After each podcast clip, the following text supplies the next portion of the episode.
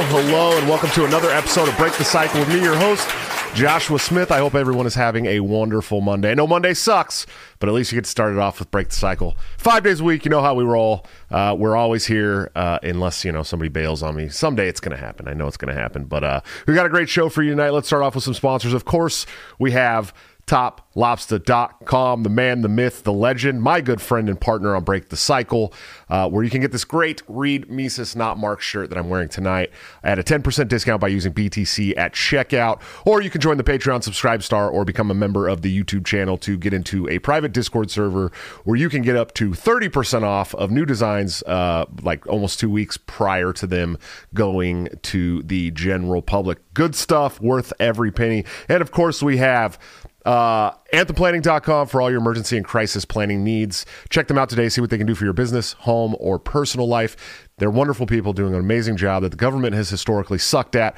much cheaper and for uh, much or much cheaper and much more efficiently. Guys, we've got a great show for you tonight. Like I said, uh, I'm stoked to have this one. Not only not only because he's uh, he's a great political commentator and an awesome voice, but also because he's a wrestling fan. And you know, I grew up on the on the wrestling spectrum, as I like to call it. But uh, he is a uh, American, a former American radio host, I believe, uh, political commentator and uh, wrestling connoisseur. He is Mr. Jack Hunter. How are you doing tonight, sir?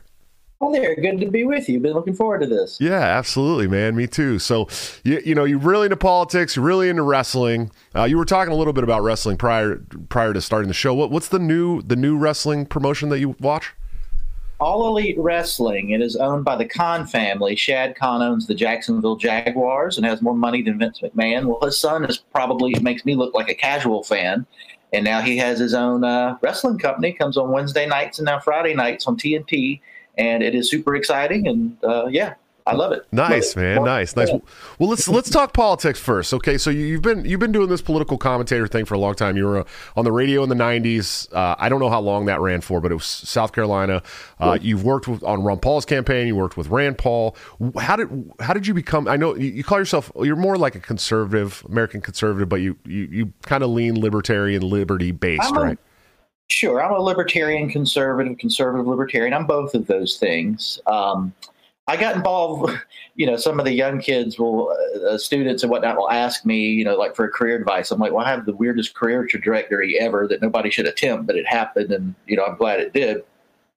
I worked in rock radio in the 90s in South Carolina. And One of my closest friends was like their top afternoon G- DJ when that was a thing. Like, you know, we're talking like 97, 98 or whatever. And I was a local musician. That's how most people knew me. And, um, I, you know, I was interested in politics and whatnot, but it's not what I did. But anyways, he, he, we were at a bar one night watching Monday Night Raw, to be honest with you. And he's like, you know, you should come on my radio show and do political commentary and you'll be like this anonymous wrestler guy. I'm small, I can't wrestle, but you know that kind of character. And I did, and uh, in between, you know, Weezer and Stone Temple Pilots, you would hear this guy ranting and raving about politics, and that was me. And it was popular. I did that for many years on the station. Um, I made that into a career in talk radio later, and I wasn't anonymous there. Um, and when I was doing that was around the time 2007, 2008 that Ron Paul was running for president. And I was already putting my commentaries on YouTube, which had only been around a couple years at that time, started in 2005. And among conservative commentators, even though I was a local guy in a smaller secondary market here in Charleston, South Carolina, there weren't many people getting behind Ron Paul um, or even acknowledging that he was a conservative, that there could be such thing as an anti-war conservative. You got to remember this is the tail end of the Bush Cheney era, in which being a conservative almost solely meant being for the Iraq War, being for torture, being for the Patriot Act, all that kind of stuff. So it was me. Judge Napolitano, who's way bigger than I am, obviously, and Charles Goyette, who was a radio host out in, I believe, Arizona, who later got fired for his anti war views, were really the only people on the right saying, yeah, all those other guys suck. Ron Paul's the real Republican. He's the real conservative. That's who we need. And so that immediately sort of put me on the campaign's radar because I was one of the only people with a fairly large YouTube channel. I think I had a quarter million at the time before it was taken down, as YouTube is wont to do. Um, but that's how I got on their radar. I did not work for the 2008 campaign, though it felt like it. I introduced Ron uh, Dr. Paul in a number of different places, wrote about him all the time. Almost all my YouTubes were about how great he was and how everybody else was terrible. And then I did officially work for the 2012 campaign. I uh, was with uh, Senator Rand Paul, co-authored his book, The Tea Party Goes to Washington. So all things Paul and right-leaning libertarianism within the Republican Party, that's what I was doing, if that gives you an idea of how I got there.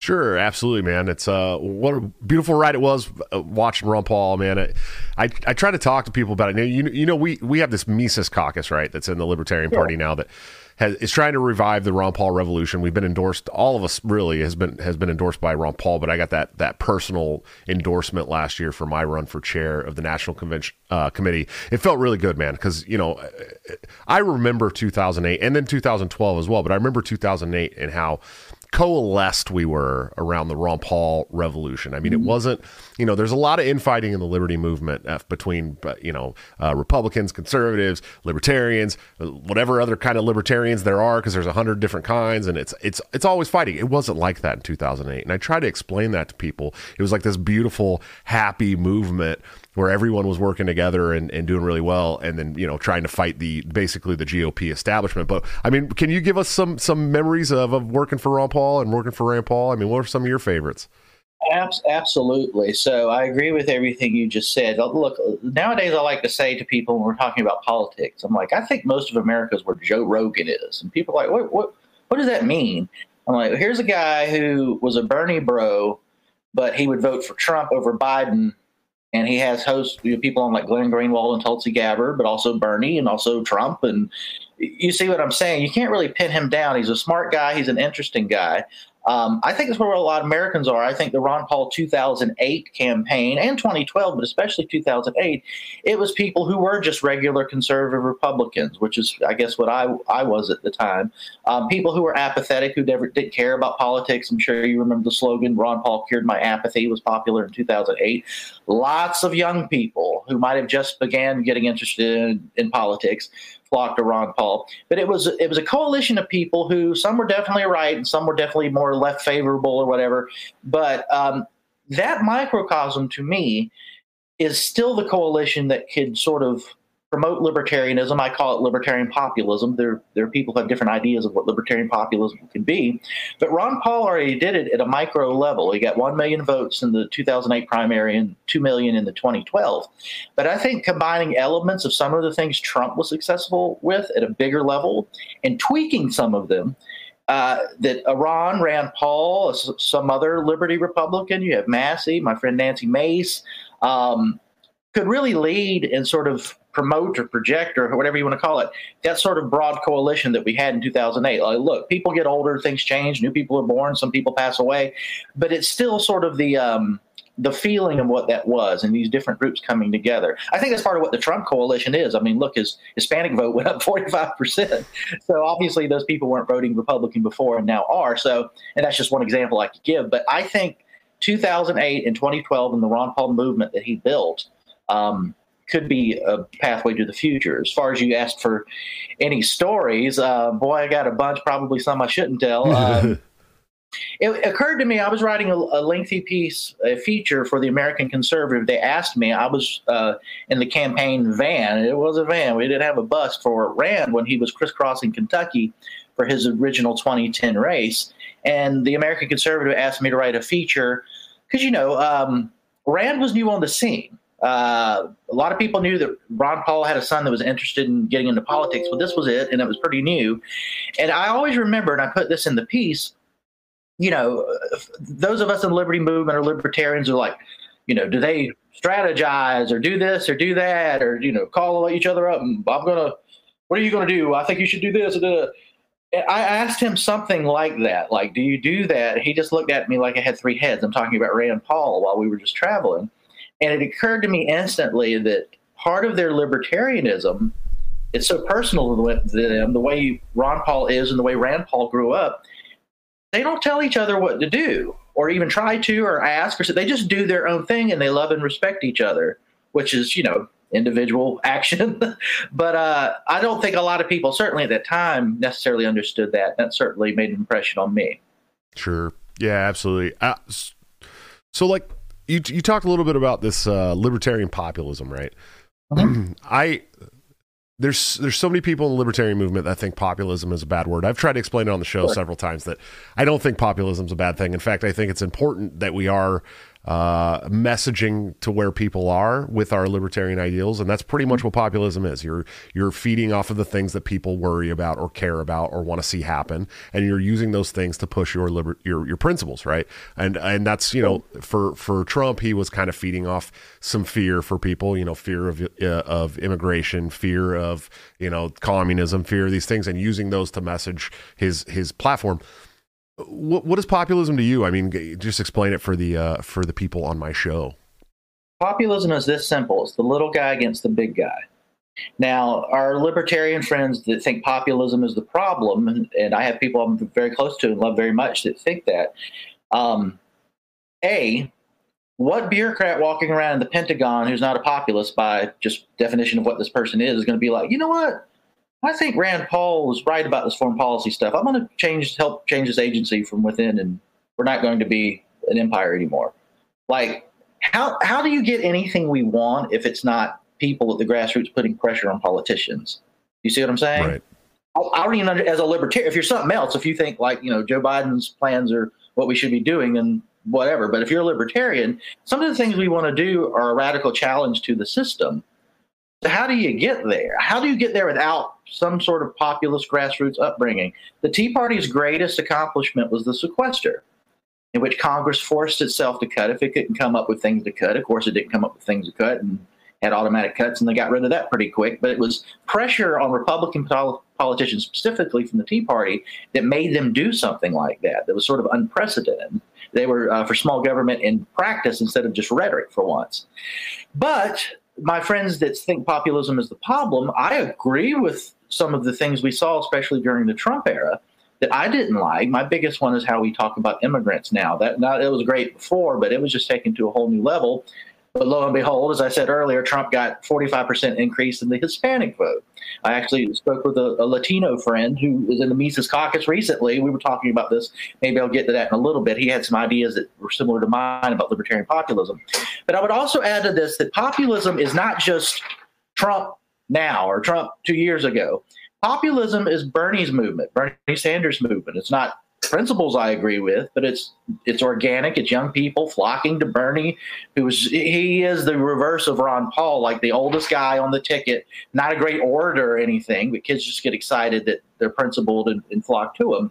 Um, I always like to point out you know, Jesse Jackson's 1988 campaign was considered a populist campaign. A lot of African Americans got behind that. The Howard Dean run in 2004, that was certainly populist. The Tea Party movement was populist. Populism can be left or right, it could be all sorts of things.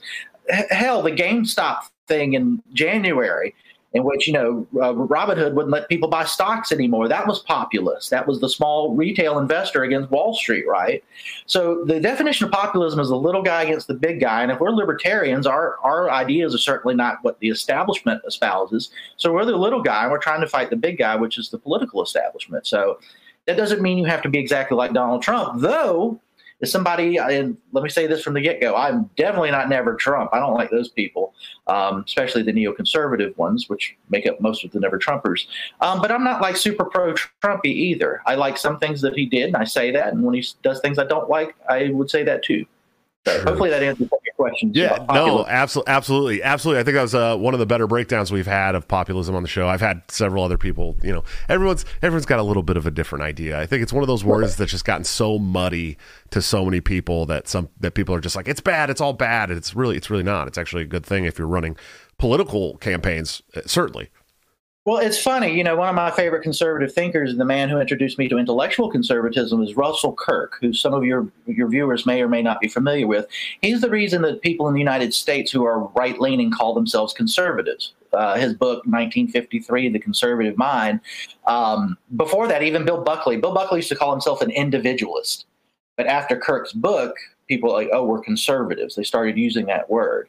But he was for, you know, sort of natural aristocracy, that there will be elites and they'll rule society, and, uh, you know, was against populism, thought populism was bad. But near the end of his life, he was like the Michigan chairman for the Pat Buchanan, you know, 1996 campaign. I guess that would have been 92. But that's about as populist as you get in politics. So my point is, even he is somebody who really wasn't warm to libertarians, but was conservative, certainly believed in the Constitution, you know, was a Barry Goldwater guy, all that. The only way you kind of get there is doing something populist. So he, he actively was against populism, but in his, you see what I'm getting at. Like, yep. how else do you do it? So. Yeah, absolutely. Uh, you you brought up a, a, word that you and I both uh, despise equally, uh, neoconservatism, and we're, you know, it's kind of it's we're we're right on the day we're pulling out of Afghanistan. Okay, and there's a lot right. there's a lot of really upset, salty neocons around the country today. Uh, I've seen. I love it so much. Yeah, it's it's a beautiful thing. and Joe Biden came out and gave a speech today where he basically doubled down on pulling out of Afghanistan, and it was it was a good speech. It was a good speech. I couldn't believe it. And here's the thing, like like as a libertarian, as somebody who despises the Joe the Joe Biden uh, uh, uh, era, right? Like I've never liked Joe Biden. I, I didn't like Obama. I didn't like Trump either. You know what I mean? They're all they're all warmongers to me. I think it was great that Trump didn't start any new wars. That was a, a sure. you know a, a, feather in his cap, whatever. But uh, as somebody who who went to war under George Bush and then watched these wars in the Middle East just continue my entire life since. Um, it, it was it, you know I, I wanted to talk bad. I wanted to say something bad about joe biden. I really did. And uh, he came out and doubled down Look, I am not above using partisan passions to promote the principles I believe in. In fact, I think anybody who doesn't think that's worth doing is kind of missing missing the boat because that's what so much of this comes down to. I say everything is wrestling for a reason, but I'm not going to diminish the principle because it doesn't fall into the partisan passions. Joe Biden's speech today, and look, he's Joe Biden. I didn't vote for Joe Biden. Who would vote for Joe Biden from a libertarian perspective? But my my thinking would be he's a creature of Washington and whatever the Pentagon says and is the generals around him, they just go, you just go out there and say that, right? That's where Trump got into trouble. I think Trump's gut instincts were good and anti-war, or at least anti-dumb wars or endless wars, but he would get let those people get in his ear. If it was Rand Paul or maybe like Tucker Carlson in his ear, he'd be okay or better or make a good decision like he did by not bombing Iran at the last second. But Biden, you expect like, you know, he's just going to do what the Washington establishment wants. What he said up there today about America's role and purpose sounded closer to Ron Paul or Rand Paul or even some of what Trump has said. Um, or even you know anti-war figures on the left like Dennis Kucinich and people like that, or hell, Noam Chomsky, if you want to go that far. It sounded closer to that than what you would expect Joe Biden to say. Certainly, what you would expect Hillary Clinton to say, or John McCain, or William Kristol, or any of these people. I gotta give props. I'm not to be like, yeah, I agree with 90% of that speech, but you're, but I still hate you and you're wrong. No, because that's just me being a partisan douchebag, and that's not what it's about. It's a, my main issue, you know, for my entire being involved in politics, writing about it, thinking about it, is being an anti-war conservative, libertarian. Um, and I'm not saying that was like a you know Abby Hoffman at Woodstock preaching against Vietnam, but just the basic precepts of when we're supposed to go or why we're supposed to fight, where you're supposed to commit troops, sounded like pretty much what most of the people listening to you today believe. Yeah, yeah, it was really, it was, you know, I, I, I, you know, of course, we want to scrutinize Joe Biden for everything he does because you know he sucks, but it was a good right. speech, and it was good that they're pulling out. It almost made it was almost too good. Like I almost wanted to be like, okay, what's the angle here? You know what I mean? What, that, I'm like, okay, maybe we shouldn't. It almost like my my natural like contrarian wanted to be like, okay, maybe there's a reason why we're pulling out of Afghanistan and it's not good. You know, like it almost got me for a minute. I, I just am sad that Mike Gravel w- wasn't here to see it. I mean, honestly, for real, absolutely, absolutely. What a character he was. Look, people, you know, the the people who really loathe Trump, they would get mad when I would say, you know, he just told my one of my biggest moments. I'm from South Carolina. I know from the accent it's hard to tell that, but um, he was on a debate stage during the 2016 campaign in South Carolina, Bush country, and that's where he got the wildest about Bush lied. There were no WMDs. You know, those guys belong in jail. Whatever he was saying, but it, you know, it was pretty radical stuff. I was loving it. And you know, some of the political operatives in the state and on TV were like, "Well, that guy's done." He said that in Bush country, he kicked ass and carried South Carolina just fine rhetoric matters. When I was on talk radio before Ron Paul ran, I quit calling myself a conservative because people associated me with Dick Cheney. Oof. No, that's not what I am. I started calling myself a conservative again, even though that's what I was throughout when Ron Paul ran for president. He made it safe to do that. Sure. I'm like, he's a conservative Republican. That's what I believe. I'm that too. Because those labels matter to people. You mentioned earlier, Joshua, how many libertarians are like, well, I'm a minarchist, I'm a ANCAP, I'm a blah, blah, blah. And that matters to them. Like, that's important to them that they get the term right. Well, that's true of Republicans. or Democrats. That's their identity, right? That's what guides so many people. So the rhetoric is important. If Trump has an imperfect record on foreign policy, but you need a base that pushes for the kind of foreign policy you want, a figure as popular as him saying the things that should be said in the direction you want matters. Joe Biden today, look, I was, I don't know about y'all social media, but I've got friends back home who are lifelong Democrats and they kind of know I work in politics and they'll argue with you sometimes. I was having an argument last night, a guy I'd known for 25 years, you know, card carrying Democrat, whatever. Well, we have to stay there to protect the women and girls and women's rights and all that kind of stuff. And I'm like, look, I'm for, you know, women being protected, being secure, not, but uh, we can't send our soldiers around the world for humanitarian missions. That's not the purpose of the military. And that's what they would have said during the Bush era. Because I remember, Bush made it flowery. We're bringing democracy to these people. And look what Saddam did to them. I remember Sean Hannity arguing with Ron Paul. He had torture rooms and rape rooms. Yeah, he had all that stuff. Is it our job as the U.S. military to go around the world fixing that. It's not. Well, you had Democrats until just today when Joe Biden gave a speech and basically was making the argument I did to this dude that's not what we do. You, you see what I'm saying? So that rhetoric today from him matters in trying to convince people in different quarters or squadrons. Same with Trump and the right and what we've done. Same with Rand Paul. Same with Ron Paul. The whole thing. Nice. Yeah. Yeah. I agree. It's it's a it's a good thing. You know, libertarians. It's it's going to be hard for libertarians to to do the right thing here and and and and agree with By the, the way, speech. Dunkin' Donuts is not not an official sponsor. I was just thirsty. Did you say Dunkin' Donuts? Is it Dunkin' Donuts? It's not an official sponsor. I was just wanted to be clear. It's an official sponsor of my fiance. That's for sure. She There loves she loves her her Dunkin' Donuts, man. Hi,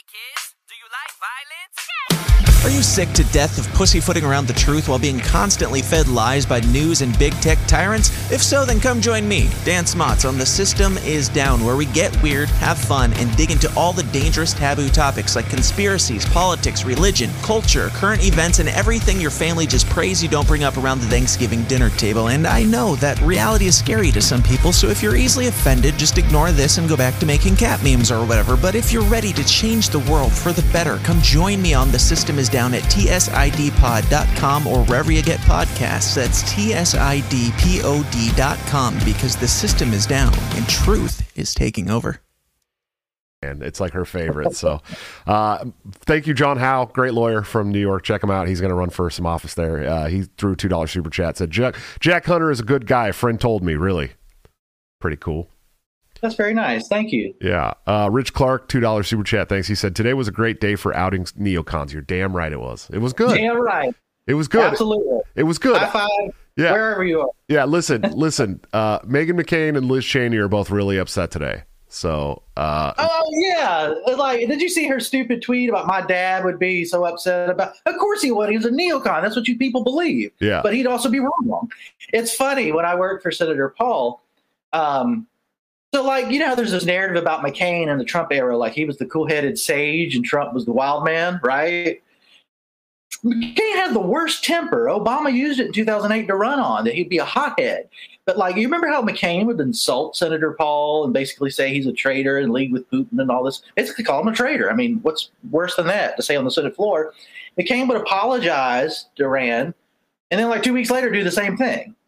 So like, he sucks. Like, I, you know, I, I, God bless his service. You know, I don't want to speak ill of the dead, but this holding him up as some paragon of virtue or something, or somebody we should look towards, is just a myth. yeah, I can't remember if it was uh, Meghan McCain or or uh, Liz Cheney. One of them. One of them dropped uh, on Twitter today. I feel sick, and it's like, oh well, that's unfortunate. But we're right, cool. yeah. oh, Right. he- heaven forbid we uh, don't you know keep fighting wars forever in the, in Afghanistan. I mean, you know, and I- and Yeah. I I started a trend today on on on Twitter trying to get people to get uh, the Afghan the Afghanistan papers trending because I think it's a really good time for people to realize that you know Nancy, Nancy Mace tweeted that out and was trying to get people to remember that. Yeah, 2014, I think that was. Nice. Yeah. Well, it's like, look, it- it's been 20 years since the since that war started, right?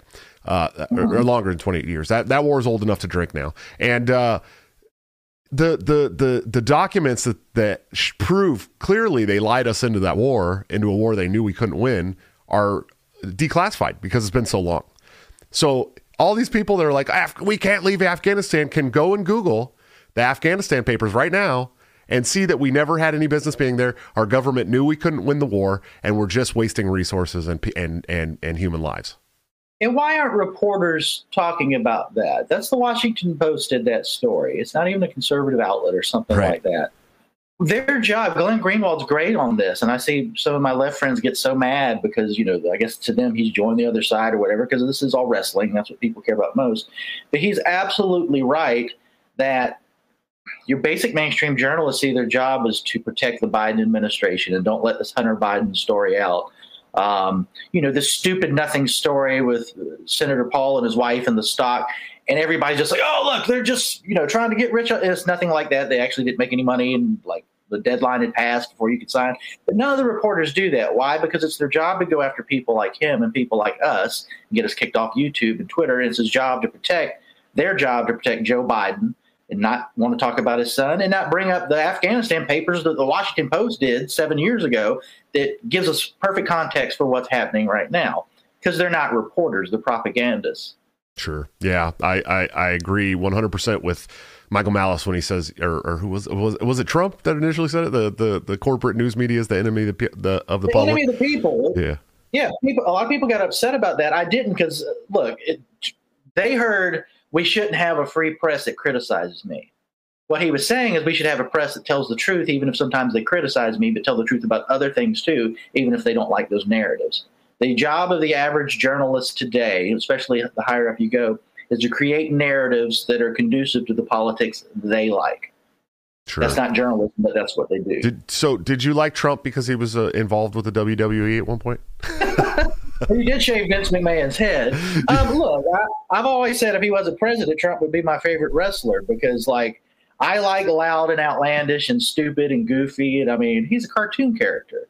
Um, some of the things I don't, I have an emotional reaction to Bush Cheney. So, like, I guess I have, you know, BDS, Bush derangement syndrome. You can't say anything nice about them without me just like flipping out inside. Like, I, they've done so much, the worst president of my lifetime, they've done so much damage. But by the time we got to Trump, there were some things I liked, things I didn't like. I mentioned immigration earlier, but this emotional, visceral reaction that people who love him or really hated him had, I just didn't share that. So while I had to observe it and be aware of it because what I do for a living, it was almost like a scientist watching lab rats or something. I, like, okay, they're mad, really mad, they're mad, but I didn't have that, so I couldn't share it. And some of I, I have all my friends. I've always kept that personal and political separate, but it was almost like something was wrong with me that I weren't as outraged as they were or loving it as much as they were. Does that make sense? Yeah. Yeah, it's weird. Like, I, well, well, you know, I don't. He said something funny that I thought was stupid, and I'm laughing at it, but I don't think, like, you know, civil discourse and democracy is over because he said something stupid. Yeah. Like, Well, I'll tell you, Twitter got a lot less fun uh, without Donald Trump. Yeah. That's for sure. all, those, all those cable news outlets are so sad he's gone. He, he says that. It, Greenwald's right about this, too. They, all their ratings went up. They fearmonger. They fear. That's that's another damn thing. Let's get into this. People talking populism's bad, populism's bad. Let's watch CNN. They know what's going on. Those people fearmonger and stoke fear and demagogue for ratings, which gives them more money. And to me, that's as bad, if not worse, than some of the, the so-called populists that we should be criticizing. sure. So don't give me any of that crap. Um, anyways, that was my aside. That's what jumped into my brain. Yeah, absolutely. Uh, let's see. Joey Bradfield, thanks for the ten dollars uh, super chat, brother. He said he's met Jack many times via YAL and groups like that. Very nice, and still wishes me happy birthday every year on Facebook. What does he What does he think about the last eight years of the movement and its future? That's a good question. What do you? I'm very well. I'm an optimist by nature. I think anybody who's paid attention or knows me probably knows that. But it's not optimism just because my personality is optimistic. Uh, we talked about, about a little. We talked a little about this at the panel I did with uh, Tom Woods and Michael Maresca at YAL Revolution weekend before last, which was fantastic. Best conference they ever did. I can't wait for next year. But so when I got into this, I mentioned earlier, I quit calling myself a conservative because people associated me with with Dick Cheney. Um, I got excited. I knew who Ron Paul was, but I'm like, nobody's going to pay attention to him. And then it exploded. You know, I was glad to be proven wrong. But you didn't have like a contingency of libertarian Republicans that could make an impact. and now you do. You had one with Amash for a while who left for the Libertarian Party, and he's he's a great force for liberty. You also obviously have Rand Paul. You have Thomas Massie. Um, I think Peter Meijer, who has followed Amash and is a Republican, doesn't brand himself as a libertarian. But damn, if I can find many things I disagree with him on, and he and Amash are friends, and Amash, you know, endorsed and supported him. My friend Nancy Mace, who I've known for ten years, um, came out of the Ron Paul movement, a libertarian. We're both from Charleston. I mean, she's already out there making waves on our issues. And, you know, she was the first female to graduate Citadel and has been talking about Afghanistan and whatnot now. So essentially, you have four, five, six people where you used to have one. Sure. So that's good because I'm sort of the opinion that you need, if you have ideas, you need people to embody these ideas. We wouldn't be having a serious conversation about socialism in the United States right now if Bernie Sanders wasn't a thing or AOC. It had to be a person. If you, you see what I'm getting at, uh, we need that too. For a while, it was just Ron Paul at the top of the food chain, and now he's retired and is getting all the rest that he certainly deserves. Um, but there will be others. A lot of people look to Rand. I think there are people who might get elected the next cycle. I'm a big fan of Nick Freitas out in Virginia. I don't know what he's deciding to do. I, I don't know, but I just think he's got all the political talents and he's a principled libertarian. So that's one part of why I'm optimistic. Let me throw into that too. Young Americans for Liberty, to my knowledge, is still the largest center right youth organization in the country, larger than college Republicans at this point. Well, they're out there electing state representatives with Operation Win at the door. And the idea behind that is not only to get Liberty people in at the state level, when the movement started, we didn't know what the hell we were doing. We weren't organized at all. When there was an open seat somewhere, whether federal or whatever, we'd be like, "Where's the local libertarian crazy? We know he's not going to win, but that's what we do, and that's all we know." Well, they're building a bench of people who have some political experience that could actually rise and do things. Um, Nancy Mace in my state, as a state representative, obviously she's in Congress now. Uh, her big landmark achievement, and it was a criminal justice reform piece. Women in prison, when they had were giving birth, were chained. They were handcuffed to their beds, which is barbaric and terrible. No more, and it was unanimous, unanimous vote. All Democrats and Republicans in the state. Nancy led that. So she made that little bit of difference for liberty in my state. Now she, she's going to do more and other things. And so we have those people already there. Young Americans for Liberty is big and as impactful as it is. I've been to every conference. They're bigger each time and people I don't know. And that's what you want because when you do know the people, it's a reunion. It's not a movement. Right. Combine that with the actual issues. When I wasn't even calling myself a conservative, you couldn't be like, yeah, we should get the hell out of Afghanistan. Why did we do Iraq? Ron Paul made it easier to start doing that with his movement, of course, with his son and others that I just mentioned have done. Trump put that in a whole different place. So, Trump, whether he was trying to or not, I don't think he was, it's just what he thinks, allowed what we'd already started to build to explode. Now you're just as likely to run into a red meat conservative who's like, I'm America first. We shouldn't be in endless wars as, well, we got to fight him over there, so we don't have to fight him over here. That's what the Bush lingo was, right? Criminal justice reform itself. Every CPAC now has a criminal justice reform bill. The, the largest piece of legislation for that was the First Step Act signed by Republican President Donald Trump. Um, that wasn't even an issue for conservatives before. It was for civil libertarians of all stripes and certainly just plain old libertarians like we are. But now that's just a regular conservative issue. So things like that, I think you have to be of a certain age and remember how bad it was on the right before Ron Paul to appreciate how far we come and how much further we can go using things like Trump and his legacy and the, the Liberty Republicans that are there. And what, what people are doing in the LP. I don't you know, I voted Libertarian Party in the past, but they're doing some good as well. So I think there's more reasons to be optimistic than pessimistic if you're old enough or just at least aware enough to realize how really bad it used to be compared to now.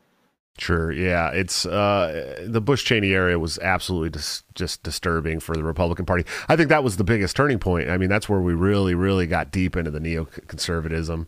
Um, it, it, yeah. yeah. Well, let me give you a personal example. I'm sure many people are familiar with my controversy from 2013 and the Southern Avenger thing. I mean, I was before I was a Ron Paul libertarian, I was just like a paleo conservative, and there's still a lot of that stuff I agree with. But part part of it was like there's there's zero audience, and there's like five of us, it's like nobody's paying attention to you. So maybe I'm going to run around in a Confederate flag luchador mask and say things that I don't believe now, halfway believe then, half shtick, half whatever. But you were just not on anybody's radar. I've seen people do that since and it blows up in their face. But like, it didn't matter. Nobody was paying attention to you. If you see, people were paying attention to me because I was on a rock radio station. They thought it was crazy. But nobody thinking about politics was, at least at that time. That's the Bush era, the neoconservatives. And I was talking about neoconservatives 80% of the time, even when I was judging, you know, wet t shirt contests of the, the nightclub that the radio station was paying me to, you know, hold a microphone at or whatever.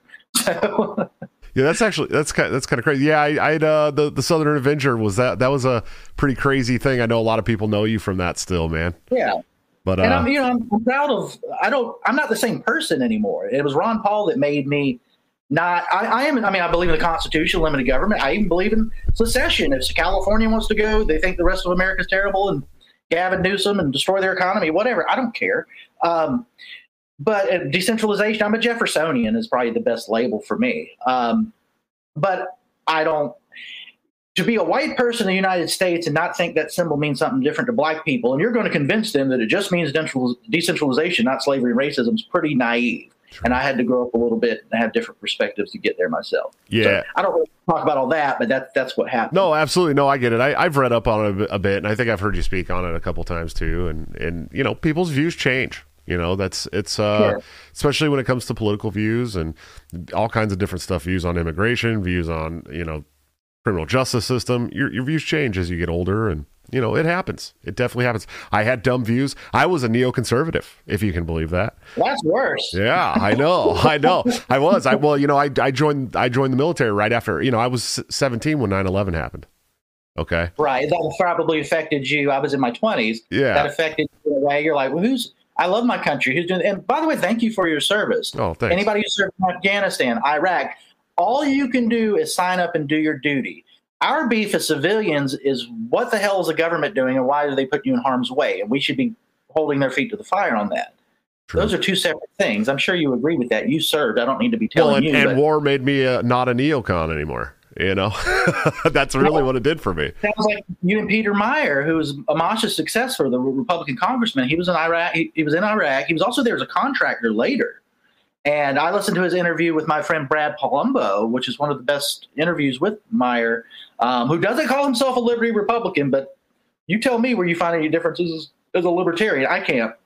True. But he is vehemently anti-war based entirely on his experience both as a soldier and a contractor and before he went into it was not that way had the attitude that you mentioned now he was probably older than 17 but or maybe not i don't know he's younger than me but you see what i'm getting at that's what it taught Yeah. him Yeah, well, I woke up. Uh, I've told this story a few times. Uh, my mom and I didn't get along very well. I was sleeping on the garage floor at a cousin's house, and uh, I woke up to the like cement floor yeah, like a cement floor on a rug. Oh, yeah, yeah.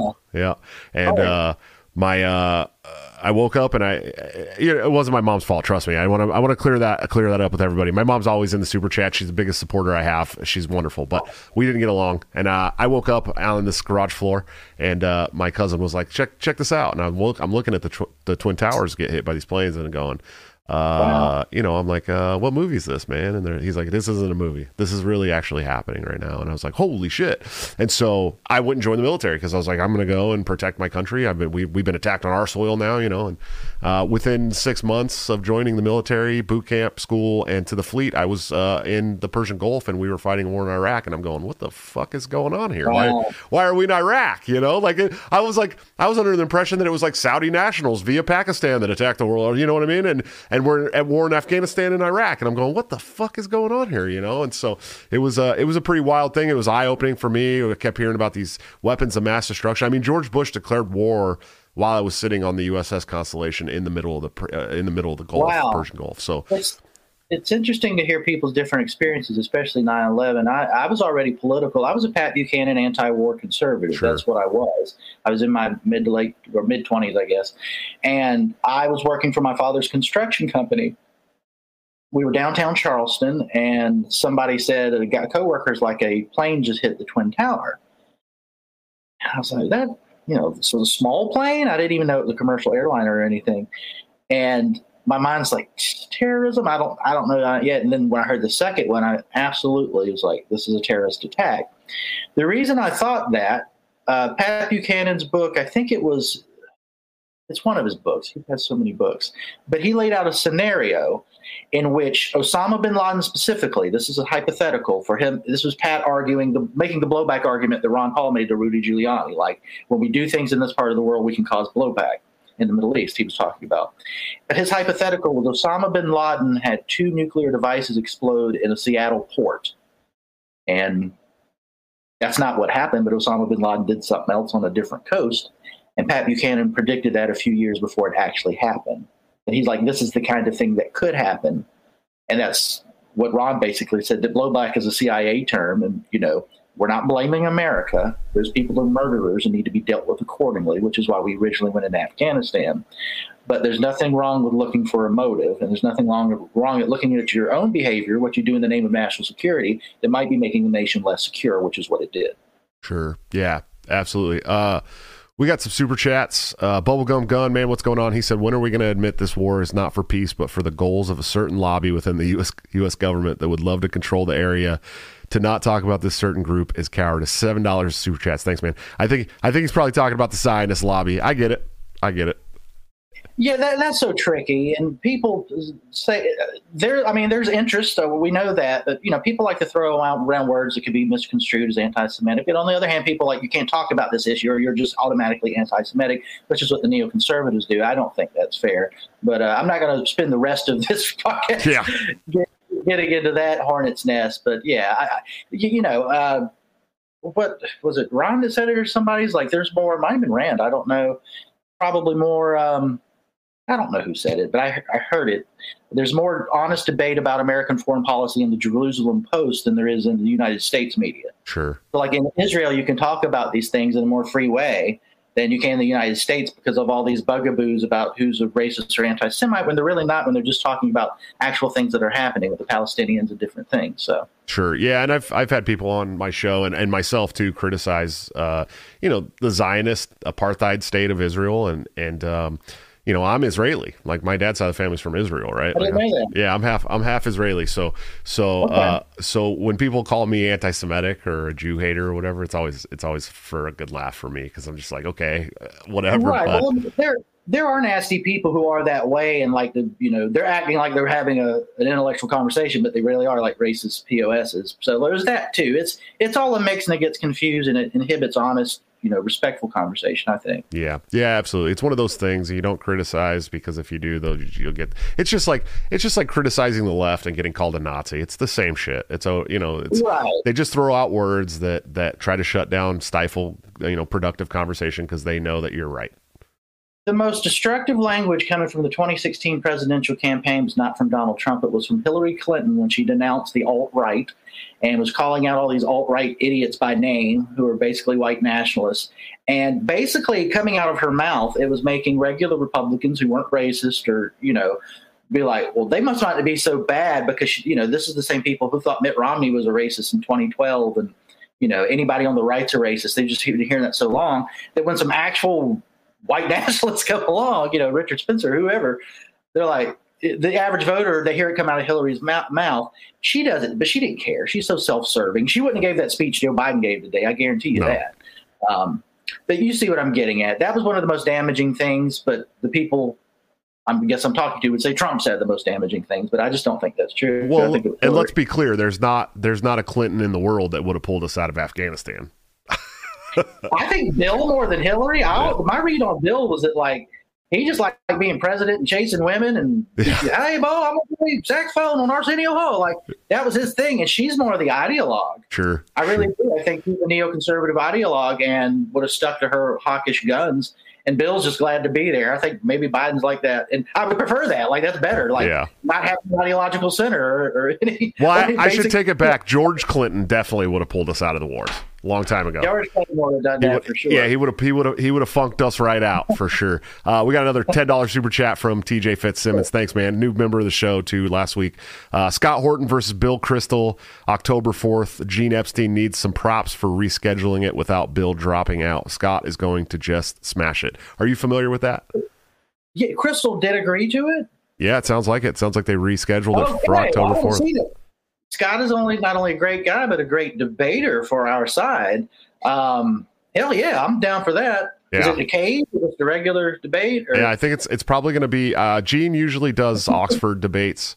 Uh, at his Okay. at his place in New York there. So that's probably going to be a lot of fun. And uh, I've had I've had Scott on the show twice, and actually uh, for for you guys that don't know, he's back on the calendar uh, on uh, September third. But it's going to be a three man show with myself, uh, uh, Scott Horton, and also Michael Boldin from the Tenth Amendment Center. So it's going to be an awesome, crazy Great. show, Man, crazy show. Michael Bolton in a long time. What's that?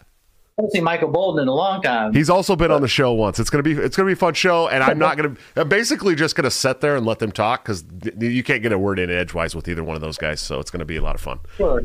Um, but so so uh, let's. What, what do you got coming up next, Jack? We're, we're getting close to the end of this uh, this public stream. Then we're gonna hop into the members only stream and talk about wrestling for a little bit. So you guys, uh, if, you, guys want to come and watch the wrestling talk with Jack Hunter, you guys got to join the channel membership uh, underneath any of my videos. Just join link. It's six bucks a month. You get uh, awesome, cool emojis for the chat. Uh, you get really cool custom badges, and then you get to watch all the exclusive after hours live and chat in there and ask questions and stuff like that. And there's like 30 uh, after hour streams up on this channel now too. So, but Jack, what do you got coming up, man?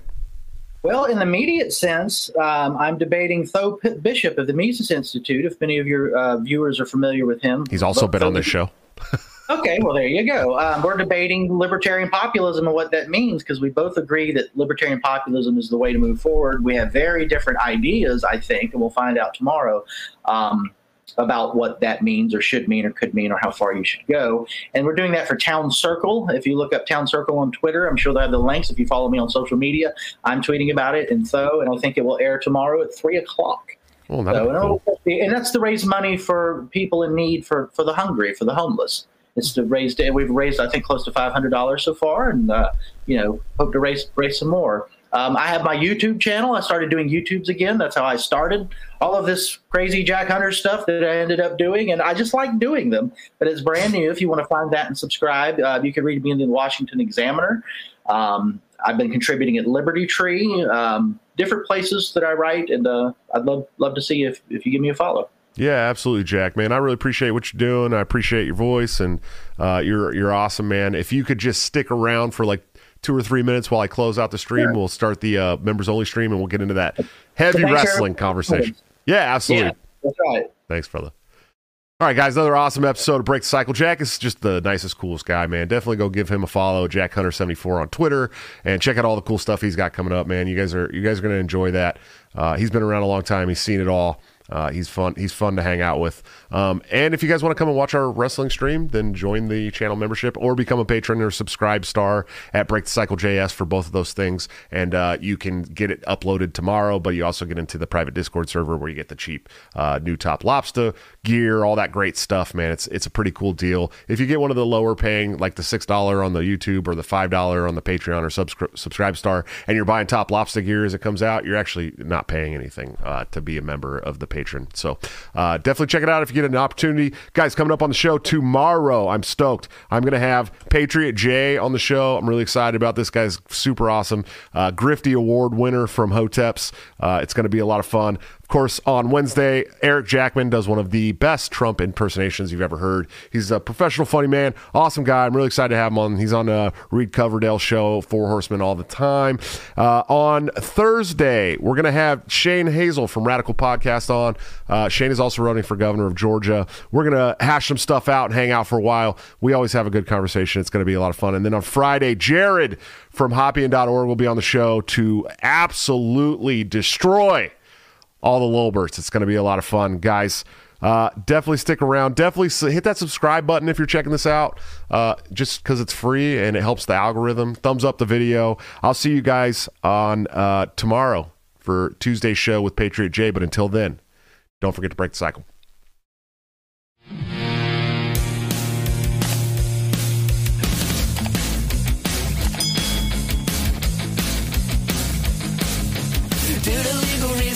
I have to explain. The lyrics of my last song may seem to contain a violent call to action in the verse and refrain, but I just it in Minecraft. The helicopter part was in reference to GTA 5 and the things you do. So any violence you commit, I am not an excuse, cause I just it in Minecraft. Chipper is my friend and he's constantly cold. Accusations of incitement getting totally old. Make your own choices, yeah, you have control because I just meant it in Minecraft. Obviously, I would never advocate force. Unless there's due process and a trial, of course. And if you're convicted, we will make you a corpse. In Minecraft, just in Minecraft. You're nothing on me and you know it. The product in is getting close to COVID. Holy shit, I think I'm a poet. In Minecraft, in Minecraft.